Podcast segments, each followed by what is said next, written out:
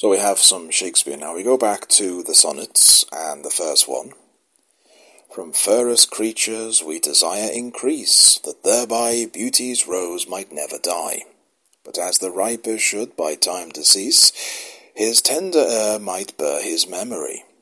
But thou, contracted to thine own bright eyes, feedst thy light's flame with self-substantial fuel, making a famine where abundance lies, thyself thy foe to thy sweet self too cruel, thou that art now the world's fresh ornament, and only herald to the gaudy prince.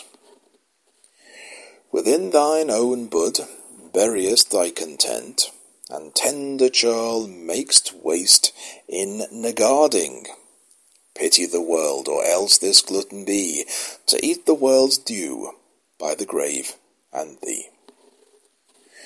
So we have read these, but that's from the beginning. That's the first one.